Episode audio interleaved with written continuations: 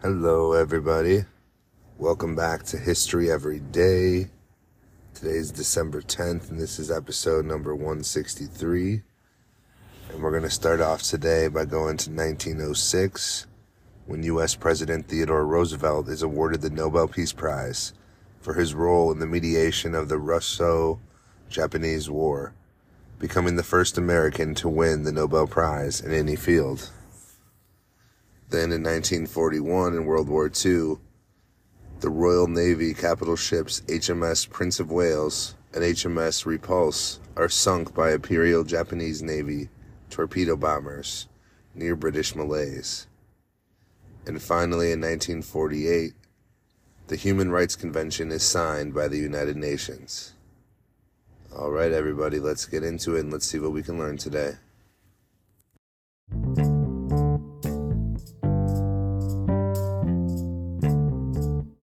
On December 10th, 1906, a significant milestone was achieved in American history and diplomacy when President Theodore Roosevelt was awarded the Nobel Peace Prize. This honor recognized his crucial role in mediating the Russo-Japanese War, making him the first American to win a Nobel Prize in any field. Roosevelt's mediation in the Russo-Japanese War was a demonstration of emerging American influence on the global stage. The war fought between Russia and Japan over territorial disputes in Manchuria and Korea had escalated into a costly and deadly conflict. Concerned about the broader implications of the war and the balance of power in East Asia, Roosevelt offered to mediate between the two nations.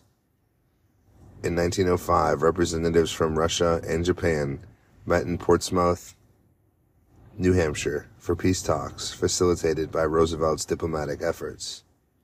His ability to negotiate and persuade both sides led to the signing of the Treaty of Portsmouth, which ended the war. Roosevelt's intervention was credited with preventing further escalation in the conflict and contributing to regional and global stability. On December 10, 1941, a significant naval event in World War II occurred when the Royal Navy capital ships HMS Prince of Wales and HMS Repulse were sunk by Imperial Japanese Navy torpedo bombers near British Malaya. This attack was a severe blow to the British Royal Navy and marked the first time a battleship and a battle cruiser were sunk solely by air power while at sea signaling a shift in naval warfare. The HMS Prince of Wales and HMS Repulse were part of Force Z, dispatched to the Far East to deter Japanese expansion. The presence of these ships was intended to project, protect British naval power and to defend British territories in the Southeast Asia. However, the absence of an accompanying aircraft carrier left them vulnerable to air attacks. The Japanese aircraft launching from bases in French Indochina carried out a coordinated assault against two capital ships. Despite valiant defensive efforts, both the Prince of Wales and the Repulse were hit multiple times by torpedoes and bombs. They sank within hours of the attack, resulting in the loss of over 800 sailors. The sinking of these ships had far reaching implications. It underscored the vulnerability of traditional battleships against air power, highlighting the changing dynamics of naval warfare. This event also demonstrated the effectiveness of coordinated aerial assaults and the importance of air superiority in naval battles.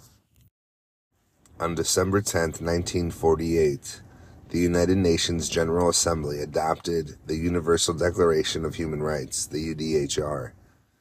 This document a milestone in human history, was the first to articulate the fundamental human rights that are universally protected.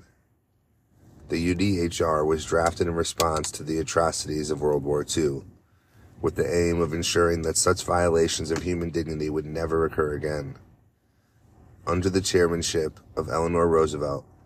The Declaration was developed by an international committee representing a diverse range of cultural and legal backgrounds. The Declaration consisted of 30 articles, detailing rights and freedoms to which every human being is entitled.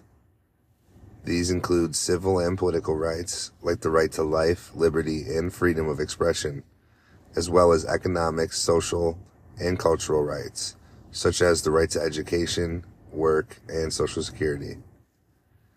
The UDHR was groundbreaking in its assertion that these rights apply universally, regardless of race, religion, nationality, or any other status. Although the UDHR is not a legally binding document, it has had a profound influence on the development of international human rights laws. It has inspired more than 60 human rights instruments that together constitute an international standard of human rights. These include binding treaties like the International Covenant on Civil and Political Rights and the International Covenant on Economic, Social, and Cultural Rights. Thank you everybody for tuning in to another episode of History Every Day. I hope you all have a great rest of your day today. And if you get the chance, please rate the podcast on Apple and Spotify and give us a follow. And I will see you all tomorrow for some more history fun.